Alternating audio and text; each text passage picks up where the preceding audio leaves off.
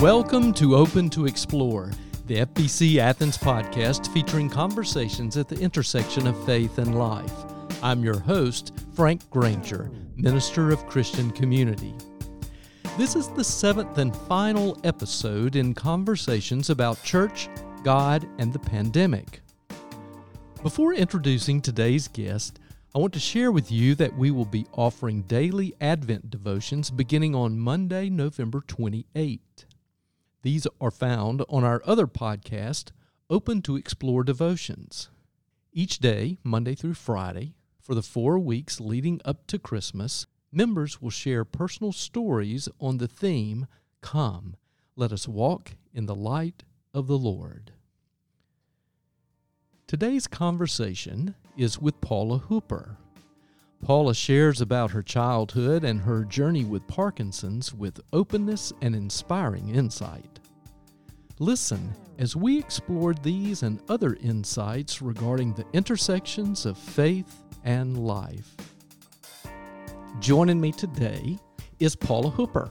Hi, Paula. Hello, Frank. It is really good to be talking with you today. It's not the first conversation we've had. We've had plenty through the years. Countless. on countless topics. On countless topics. Some of those we won't cover today. Right. For uh, our own safety, I suppose. I think so. You and Charlie have been at First Baptist for a l- good number of years, haven't you? 1982. We married in 1982. So you've been a part of the church for, f- is my math right? 40 years? Yes. That's a long time. And some of the things that you've done in the church through those 40 years. Um, a lot. You can cover a lot in 40 years, and then in another way, you think, gosh, it was just 40 years. It was a blink of an eye. But when I first came, our anniversary and our joining the church kind of coincide by only a few weeks. But I did adult choir, was early introduced to circle, taught children's Sunday school after I had we had been in adult Sunday school a couple of years. We started teaching children. Taught in the old, is it the Bird House? Is that what that was called at one time? I don't think it exists anymore. Uh, there were two houses, as I remember. One was gone when I came. There was the Bird House, and the one that was still here uh, in the 80s was the Smith House.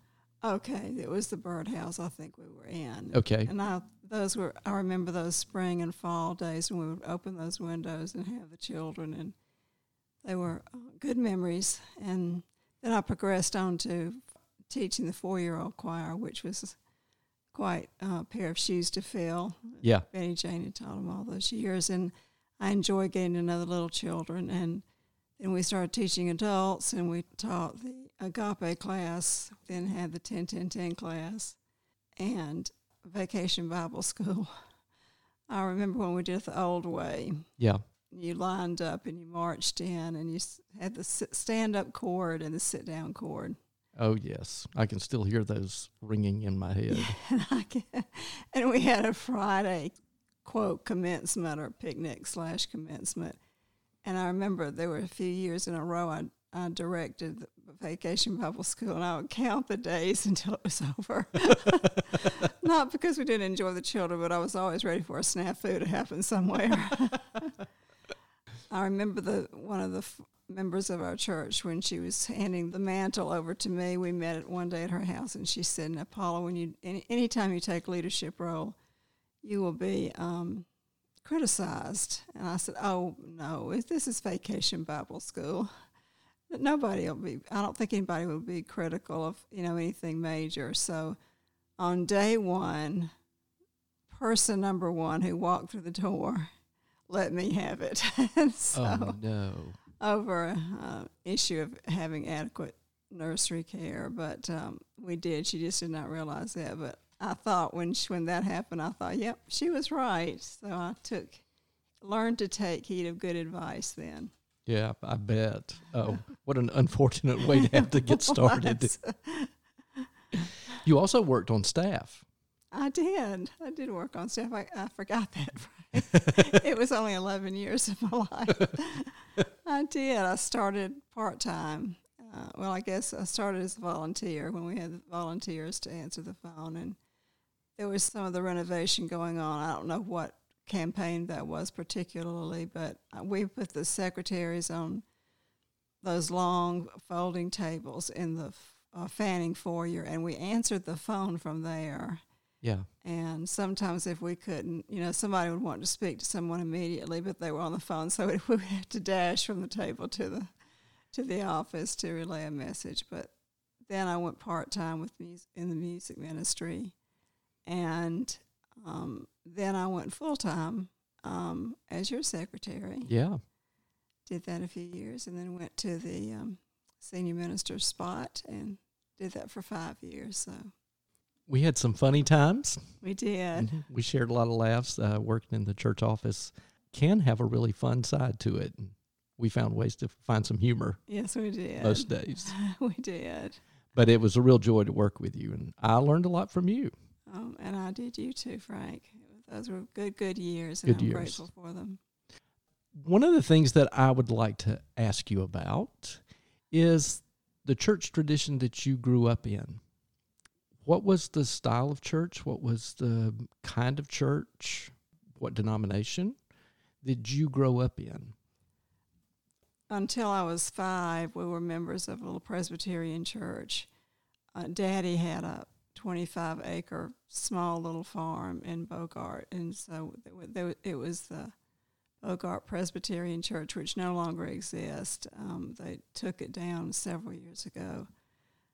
I remember good times with Daddy uh, being at that church, and I remember him teaching me John three sixteen, and he couldn't wait till the Sunday to put me up on the pulpit next to the pulpit there to say John three sixteen. And so when the time was to come, I did. I didn't move out of the pew, so Daddy literally picked me up, plopped me down.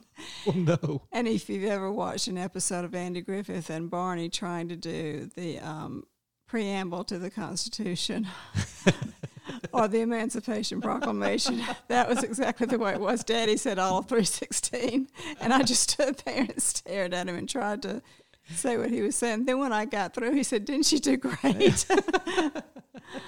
Oh, but then after that, we moved to Athens, and I was in Chase Street School, and we started going to Prince Avenue. It was convenient to. We lived on Sunset Drive, which was the neighborhood right behind what we called Athens General Hospital then, but yeah. Athens Piedmont now.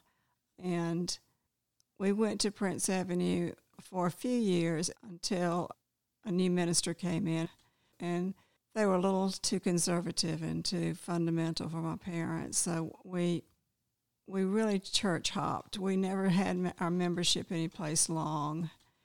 And I do know that my years at Prince Avenue were probably from when I was six years old until I was a senior in high school. Um, that was the longest stay. And my parents were good to see that my sister and I attended, but they did not attend with us. So that oh, was really? That was difficult because every Wednesday night I had nobody to sit with, you know, and I would sit with a friend or her family, but that you still feel like the third wheel. And I got to where I would just go in the bathroom and the um, there were the stalls in there and if you open the door it just had a vac it had the single bar across the top so I would swing on it like a monkey.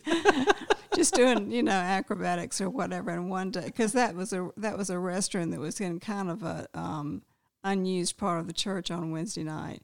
So I was free to play in there and not eat supper but so one day, a little lady came toddling in there, and I swung out right in front of her. Oh, no. and so she said she was going to go tell the preacher, and I thought, oh, but she, I, I don't think she did. But at any rate, he didn't merit it that important, I think, to get onto me. But church was hard for me because I could not enjoy it.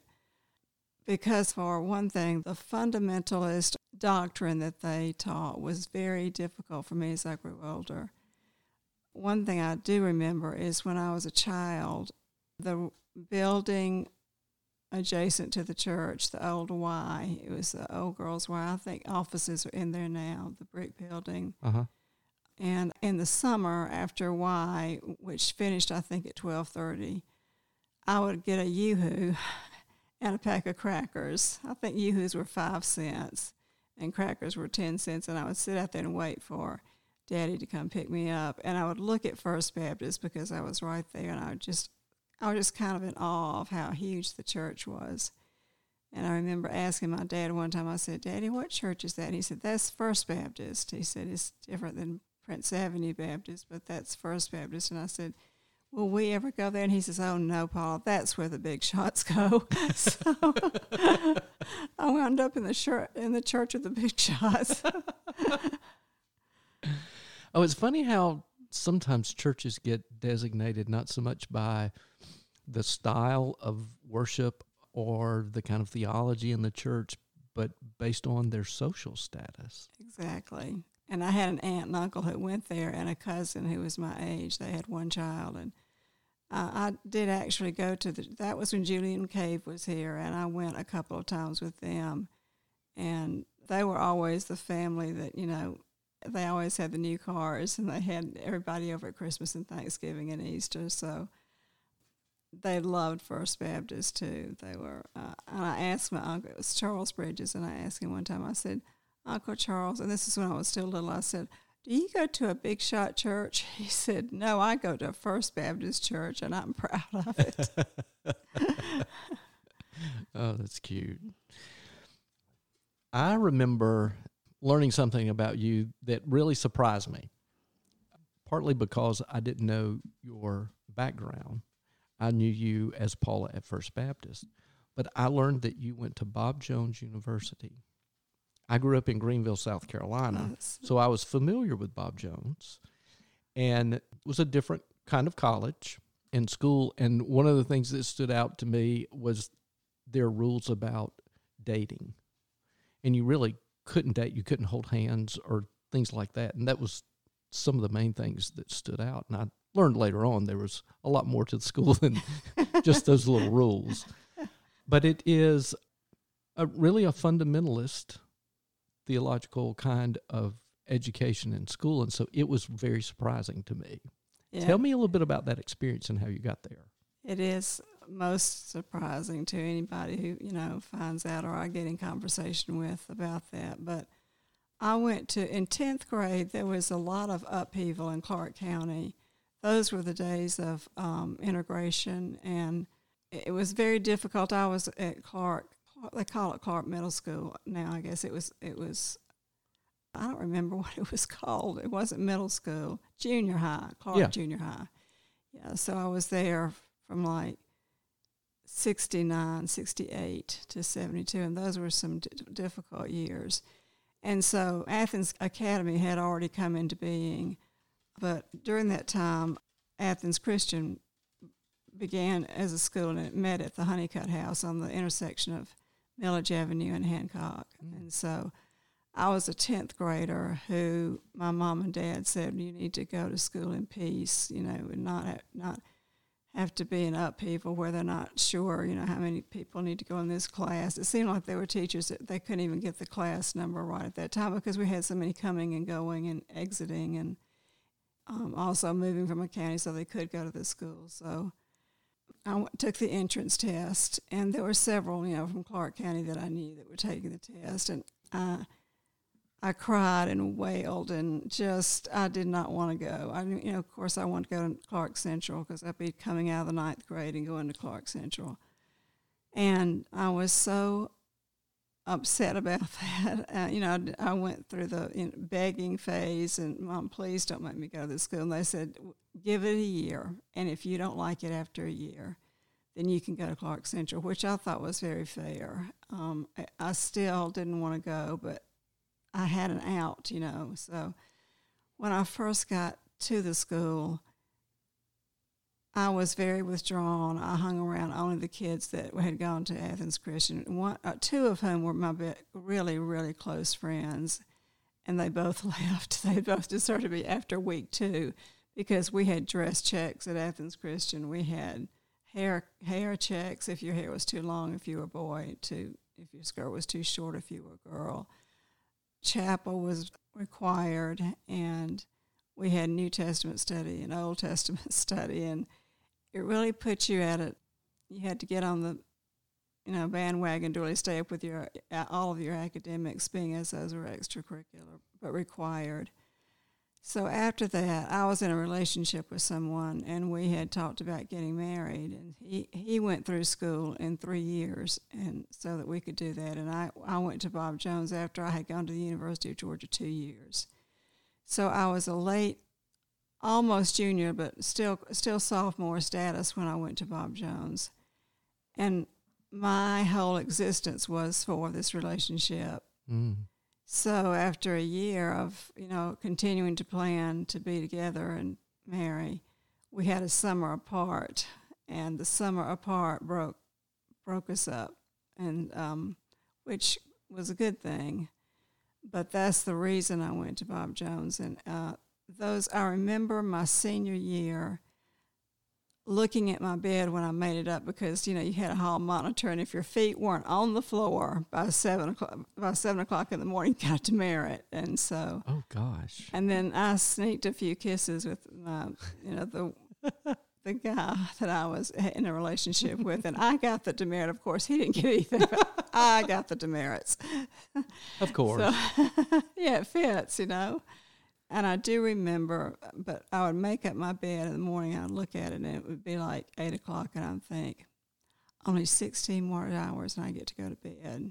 I was just so miserable that senior year. But I did, I kept busy enough that, of course, because your senior year and you're doing your student teaching. And I think that all of that was in a wonderful plan, though, Frank, because as, as much as, as difficult and as lonely as I felt my senior year, I learned to appreciate and love opera, classical music, um, performing arts that I re- really would not have had an appreciation for. I made some dear friends, uh, some of whom I, are gone now, and some of whom I'm not in touch with. But in all of that, I learned, and I've always preached this to my, and I, and I say the word preach purposefully. Don't don't live your life pleasing others. Mm.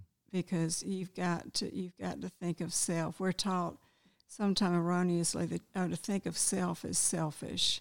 You must always think of somebody else, but you can't think of somebody and do somebody well unless you have yourself lined up properly, and unless you've exa- and you you continually examine your own life. And mine is don't be a people pleaser. And I think if you'd ask anybody in those adult Sunday school classes, they'd say We'll, we'll put that on Paul's headstone. Don't be a people pleaser. That's good advice. So I turned. We were, I was able to turn sad into okay. That's a lot of the theme of what you've done with your best seat in the house essays that you provide. Yeah, and I continue to work on that. As you know, I've not pulled them all together for everybody to see, but that has been um, that was born really from Bob Jones on. And, and I remember this too. This is something that's always meant so much to me. Um, I have a friend who told me that during, she knew my parents, and my parents were good, hardworking parents, and they were, they were good, salt of the earth people. My mom had some mental illness, and our country does not have the funds nor garner the funds nor the attention to mental illness, which is rampant. And I think that that will grow worse or mm. more uh, as a greater problem as time goes by. But I remember when I, I had to go and be a counselor at church camp for two weeks every summer. I dreaded that along with the old Bible school paradigm. and those two weeks were a long week, but in the middle of them, that weekend in the middle, parents could come, and my parents never came. Oh. And I had a friend whose mother, she brought, you know, she brought her suitcase in that she had packed clean clothes and she had chips and a couple of candy bars and I just like a, you know, Christmas time in a suitcase. Mm-hmm. And she said, "Oh, Paula, you know what I found?" And she had a suitcase for me, and she said, "This is for you." It had your name on it. I don't know who gave, who brought it, and of course, her name was Libby Parks, and she brought that to me, and I I will never forget her kindness and goodness to someone that you know really was was hurting but wouldn't say anything. Yeah. What a beautiful thing for her to do. It was, and um, friend that I was talking to said, "I think maybe you had guardian angels around you that were doing things silently in the background that you never knew anything about." And I thought, you know, as the more I thought about that, I could come up with solid instances of where there was somebody watching out for me. I could call them by name, and Libby would would have been one of them. It made me focus on something I never thought about, and that was that there are people seeing you in need that quietly do something to help you out. And I've always tried to incorporate that in my life. And to to do that, you have to be observant. Yeah, you do. One of my favorite authors, Frederick Buechner, uh, one of the things that he mentions often is the encouragement to pay attention. Mm. And Wonderful point. that's what I hear you saying. It's it's so important to pay attention because when we do, there's evidence of the presence of God around us constantly. There he is. I I agree with that. I think we miss a lot of heaven along the way. Mm-hmm. And sometimes it's because we're trying to do heaven instead of sit still and listen for heaven. So, Mm. First Baptist is a church that is different theologically than the background you grew up with, which was a more conservative theology and and even conservative in approach to relationships. Sounds like. mhm. So, talk about how you really landed at First Baptist, and that's your home now, and how that's different from the kind of experiences you had as a, child and adolescent. you know, um, I'm glad you asked that because in the mid to late 70s and early 80s, well, no, just the 70s, um, as far as I was concerned and, and involved with, those were the days of, I believe it was Tim LaHaye and the Left Behind series, and everybody was reading those. Yeah. And so they started having in Athens, not really pep rallies, but they had a specific name for them where they gathered all the youth of all the schools. And in my day, it was much more homogenous. And, you know, I went to Chase Street School, but so did all of my friends. And we had Whitehead Road and Chase Street and Barrow and Alps, but we did not have a whole lot of schools that we have now, so it was not as diversified.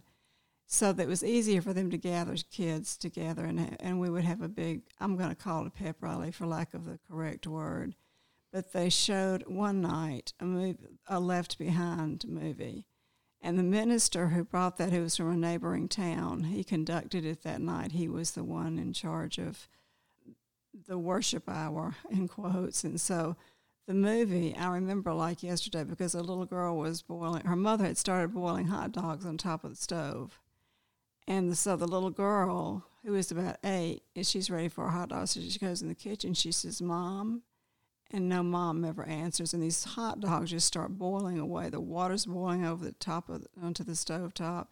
She, little girl, is running through the house, "Mom, mom!" And mom is gone.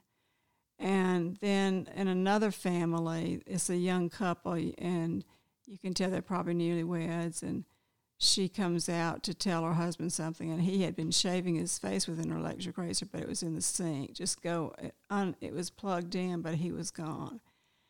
And then, I mean, it got worse. And at the end, I remember it was now before you get home tonight, you may be in a car crash and it will either paralyze you or kill you, and you will go to hell if you don't accept Jesus tonight. And a lot of kids would go up for one thing so the thing would end so we could get home.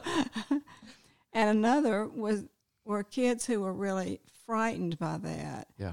And I was one of those frightened teenagers that I didn't say anything to anybody, but it really bothered me. And that, that night I did not sleep a wink. So we had a test the next day in 10th grade. It was history. And my teacher was Mr. Agner. And I remember during the test, I looked at the boy to the side of me and I said, What did you think of that movie last night? And he said, What? And I said, That movie last night. And he said, Oh, Paula, do your test. So, okay, I start doing my test and I look at the boy on the other side of me. And I said, What did you think about it? And he said, I thought it was stupid. well, about that time, Mr. Agner says, Paula, Paula Burgess, please bring your test up here. You have just earned a zero for tonight.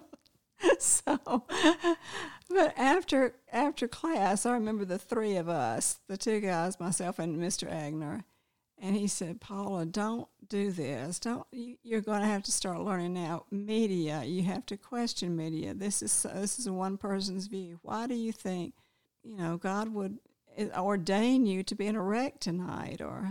And I remember thinking, I wish I could have that peace that those the boys did. It wasn't a dismissive thing. It was a they had watched it, they analyzed it, and they thought it was that wasn't the God that they knew or the Christ that they knew. So I battled theology like that for a long time and taught in a Christian school. In the third year of teaching in a Christian school, I did not I, I left before the end of the year. I had a very difficult time with that school because I could not introduce a book that would be maybe current events because if a swear word was in it, I, we had to redact that. So I found that very difficult, and, and there were so many things that, and I'm not saying this about all Christian schools, I'm just saying that my experience was that I needed to move on and find what I was trying to seek. I had a general knowledge of faith and love of God, but my love of God came out of duty and out of fear. Mm. And I did learn, I, and I have continued to learn over all the decades that if my faith is built on fear, I need to change my faith. I need to work on my faith because naturally, as having Parkinson's, you think about your end. You don't always think about your current day you, because you you know your days are limited, as are all people, but ours tend to, you look at them in a d- different perspective. And I've thought many times I would be fearful of death, I think, had I stayed in that path. And to go and to do something which is a part of all creation, the cycle is life and death, is, a, is not a thing to be frightened of, but a thing to know that your, your hand is held by your your Father in heaven. When you're doing that, that I did, was not taught that, and I had to get beyond that. And I'm so grateful every day that I did because mm. there could have been the opportunity that I mean the conditions where I did not. Yeah. But I came to First Baptist and with Charlie, and I had a, I mean, it was a complete diametrical turn on that. But I I began to see that I could take a holy book and God gave me enough sense to know how to listen to Him, to interpret that without fear, that it was not a book of fear, but a book of love. Mm, that's beautiful. Quite the story and quite the journey. It was quite the journey. I do recall, too, there was an art display, and I think it was on some of the walls. It may have been when they did the uh, Branion Foyer, and they had displayed on those panels different artwork, and it was all really funky, and it was it was not like you know the um, oil painting of a boat on the sea, or it wasn't a glade of trees. It was interpretive, and I'm not I'm not one to interpret and appreciate the the gifts that an artist does through that. And I thought of all places for me to try to figure out wacky art is right here, First Baptist here in the church. but I, and I did. I felt so awestruck by that church, um, and my uncle Charles and aunt. They made me feel right at home. Oh, that's good. So I, you know, I don't think I saw one big shot there that night. Right?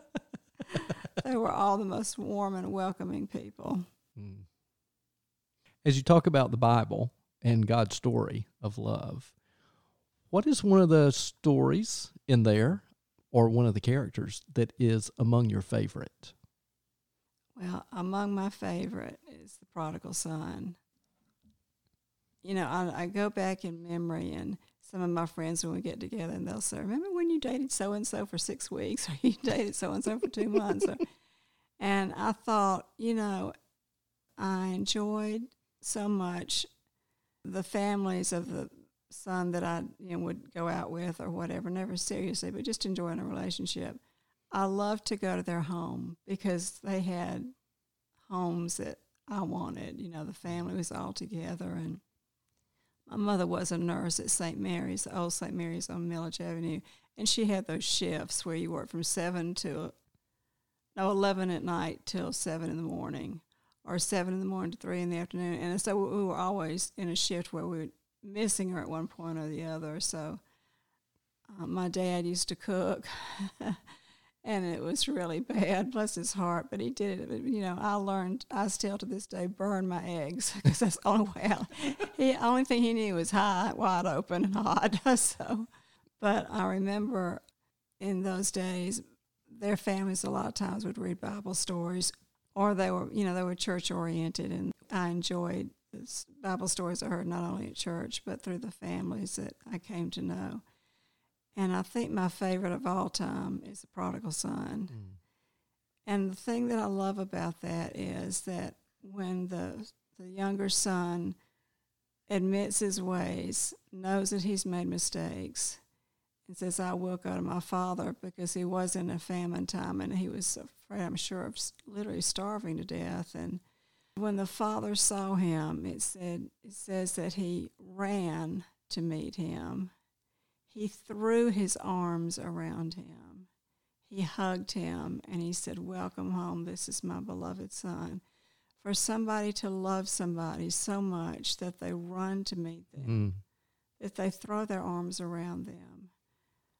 I love that kind of love. And I'm fortunate in my life. If I ever start having a pity party, and I hate pity parties, but if I ever do, I think, I have had that kind of love given to me where somebody loves me enough to throw their arms around me when they see me, hug my neck, tell me I'm beloved. And I've been gifted too to know people that I run to them and I throw my arms around them and I tell them I love them. Mm-hmm. And to have had that on earth is a blessed thing. It is a blessing, isn't it? It is. And you're one of those friends. You and Teresa have always been those friends to the Hoopers. Uh, well, thanks. The feeling is very mutual. Thank you. I wouldn't run up to you in the office though and throw my arms around you. Usually I was hollering about the computer.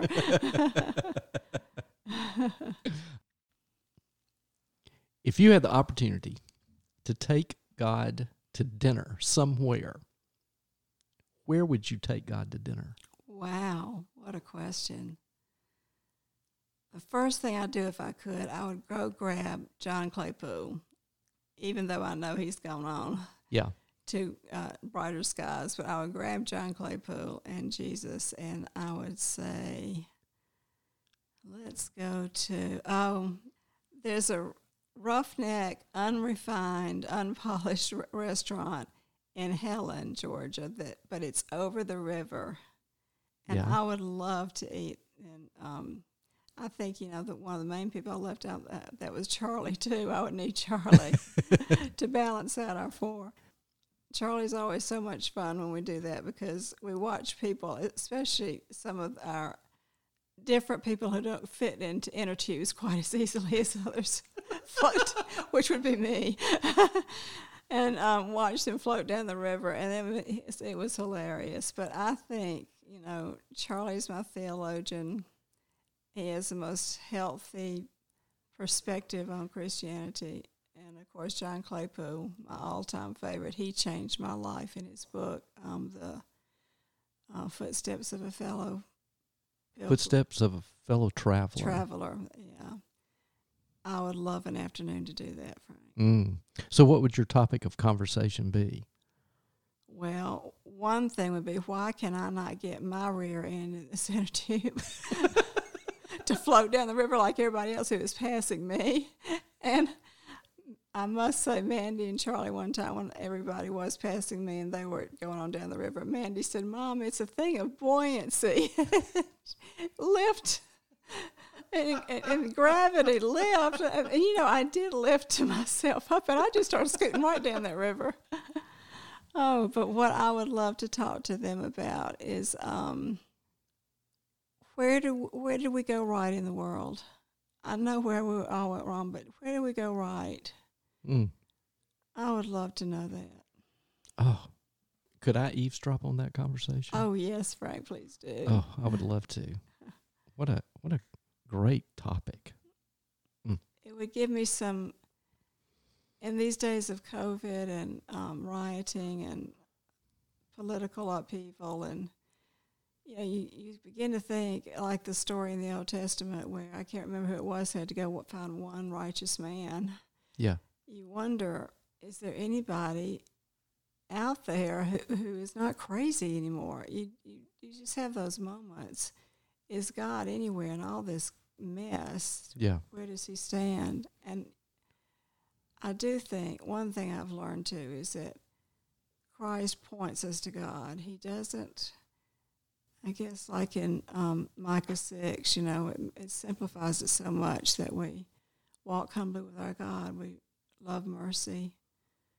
I would love to have found him in all of this upheaval we've gone through.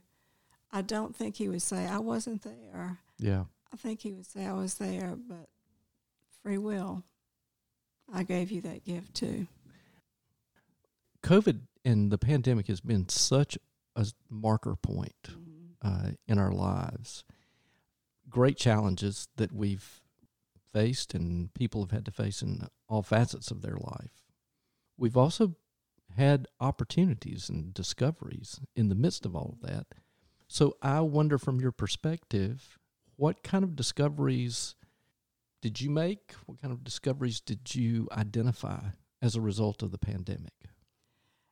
One thing that's interesting is when you live with a disease, when it's part of you every single day, you have more time to think. And sometimes Parkinson's is interesting in that I have to think even to walk. I have to look at the floor. I have to pick out the spot where I'm going to put my foot.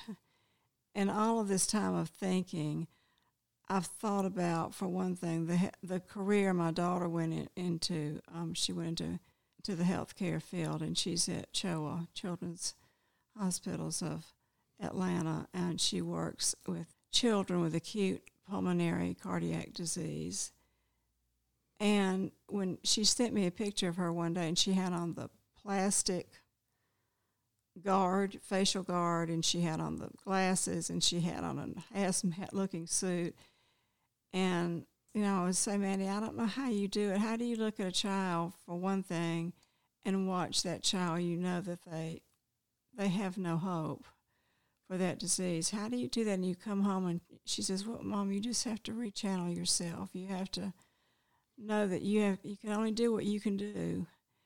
And she said, when, when I get home, she said, from head to toe, I strip off everything I have on me, including my shoes, especially and socks, the suit, the hairband, the anything that the ch- children could could touch. Because she said, COVID, on top of working with children who are terminally ill, is about more than you can stand. And she said, when I shed that, I think to her it was like shedding.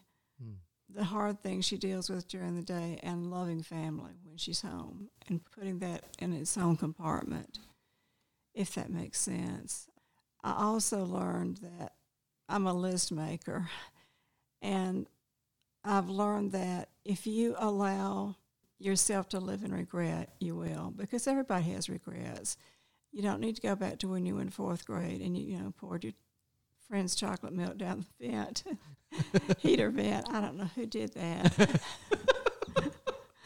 but you don't live in regrets. You move on. And, you know, Parkinson's, you move on.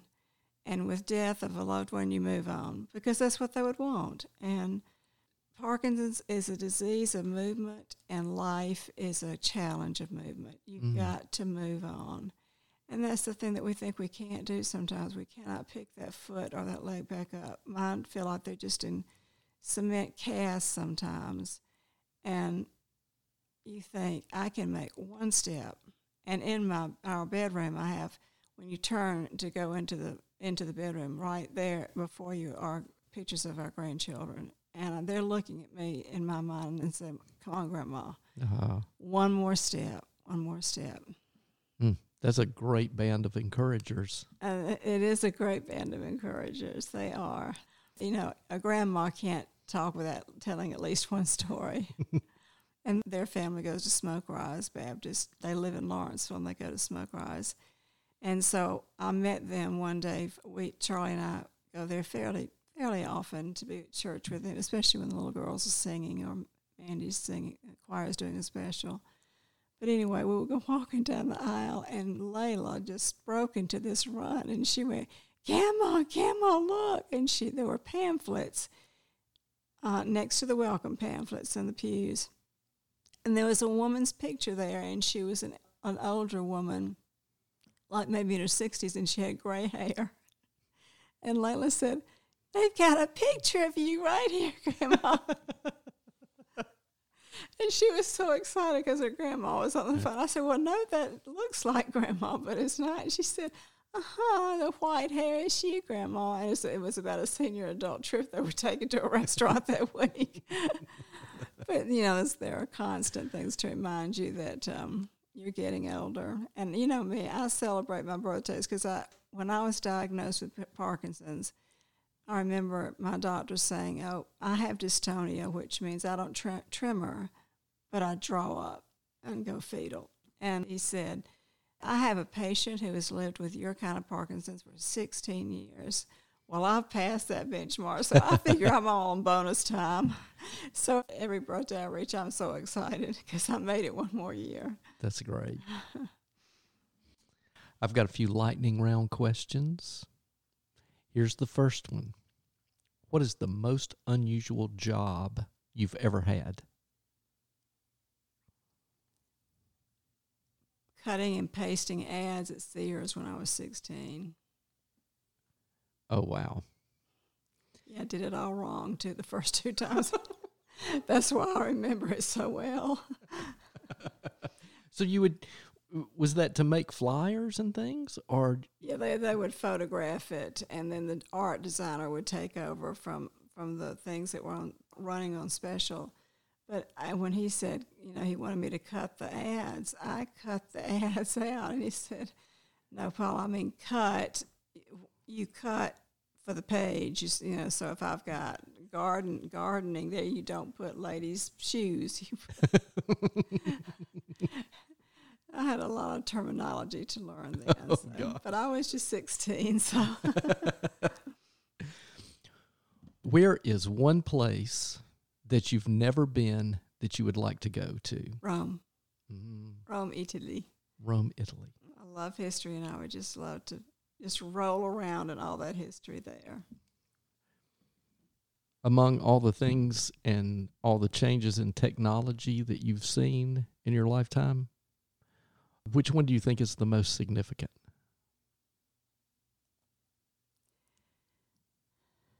Most significant, I guess, is the internet. I'm sure most people would say that. The most pleasurable are my headset because I can take my headset and put most gorgeous music and all can be chaos around me and I'm just wrapped up in Be Still My Soul. or Three Dog Night. You know, either one. I, I just and uh, as I told you, my headset is is wireless, and so I can dock it, you know, in the kitchen and hear it all over the house and out in the garage, and just never stop my pleasure. So. Oh, that's great. Simple pleasures, right? Simple pleasures. That's right. Book or movie or streaming show, what would be one you would recommend? either a book, a movie, or streaming show? Uh, a movie would be it's based on uh, Prayer for Owen Meany. Simon Birch, the movie would be Simon Birch. One of the books would be A Tree Grows in Brooklyn by Betty Smith. I advise everybody to have a fictional book that one of the characters becomes a best friend and if you have a best friend who's fictional, you can have her for life. Um, mm. My the main character in A Tree Grows in Brooklyn is Francie, and she goes through every hard time a child can go through on into her teen years, and she comes out resilient from a family who had absolutely nothing, and she had absolutely no hope. But what little ray of hope she would find, she'd grab onto it, and she she made her life a beautiful thing. Mm-hmm. That's great. And Simon Birch is just, if you haven't seen Simon Birch, you just have to see it. Okay. That's all I can say. You just have to do it. Paula, it has been wonderful to share this conversation with you today. As me, Frank, I've enjoyed it so much. Thank you so much for your time. Thank you. How has Paula's story inspired you? Among her insights that speak to me is the one informed by her life with Parkinson's and the experience of the pandemic. Life is a challenge of movement, and you've got to move on. This is the FBC Athens podcast, open to explore, featuring conversations at the intersection of faith and life. Remember to check the podcast Open to Explore Devotions for daily Advent messages beginning Monday, November 28.